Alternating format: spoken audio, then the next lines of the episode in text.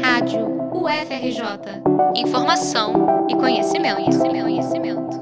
Em meados de julho deste ano, um nome viralizou na internet: Macumber, um serviço especializado na condução para as casas de santo. Idealizado por Edson de Oliveira Araújo, de 36 anos, o transporte por aplicativo tem a missão de levar e buscar pessoas que vão aos terreiros, além de transportar instrumentos religiosos pela cidade do Rio de Janeiro e Baixada Fluminense, entre outras regiões. Mas que deveria ser apenas mais uma opção de locomoção, funciona como um instrumento de combate à discriminação religiosa contra as pessoas que professam fé de matriz africana.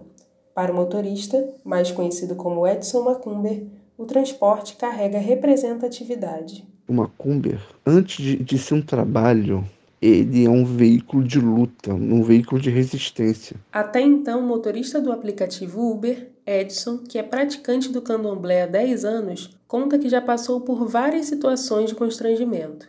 Ele também viu outros seguidores da religião enfrentando os mesmos problemas, além de agressões, e por isso resolveu criar uma Cumber, que com apenas quatro meses de circulação já é um grande sucesso. Eu pensei, ora, eu posso prestar um serviço parecido com o que eu já trabalho, né, com os aplicativos, e eu tento não cobrar um valor exorbitante, que na minha cabeça é mais um serviço para poder ajudar os irmãos de santo a não passarem por essas situações. É, é, uma, é uma questão de segurança, uma questão de paz. Conceição de Lissá, de 61 anos, exerce o cargo de doné, que na linguagem popular pode ser traduzido como mãe de santo, na casa Axequeuê Sejaguibé, em Duque de Caxias, e também tem histórias de violência motivada por questões religiosas para contar.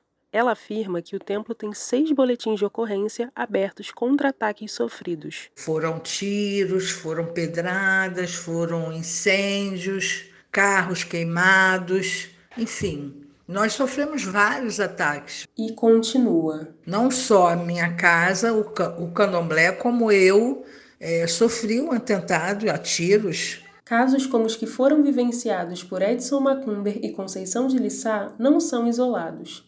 Estudos do ISP, Instituto de Segurança Pública, mostram que, no ano de 2021, foram registrados 168 casos de preconceito por religião, raça, etnia, procedência nacional e LGBTQI-fobia no estado do Rio de Janeiro.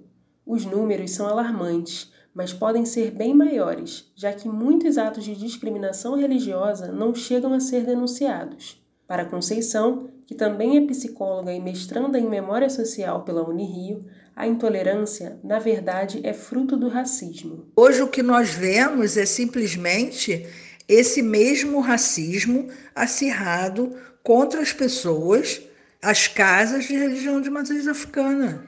Porque o, a ideia mesma de transformar né, essas pessoas em pessoas que devem ser de alguma forma, retiradas da sociedade. Edson também acredita que o preconceito racial motiva essas ações e considera que o que vai fazer a diferença nesse contexto é uma influência maior por parte dos governos no combate à discriminação.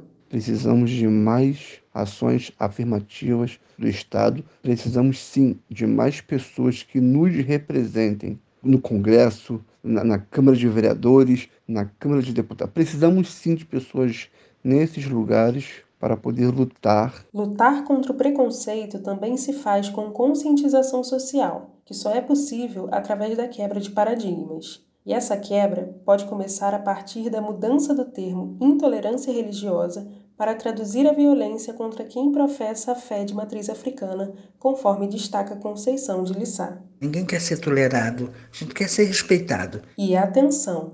Se você sofrer ou presenciar algum caso de racismo religioso, denuncie. Procure a DECRAD, Delegacia de Crimes Raciais e Delitos de Intolerância, no centro do Rio, ou ligue para a Central 1746 da Prefeitura da cidade. Em outros municípios, você pode buscar atendimento na Secretaria de Direitos Humanos da sua região ou acionar a polícia. Discriminação religiosa é crime. Reportagem de Thaís Paulino para a Rádio FRJ.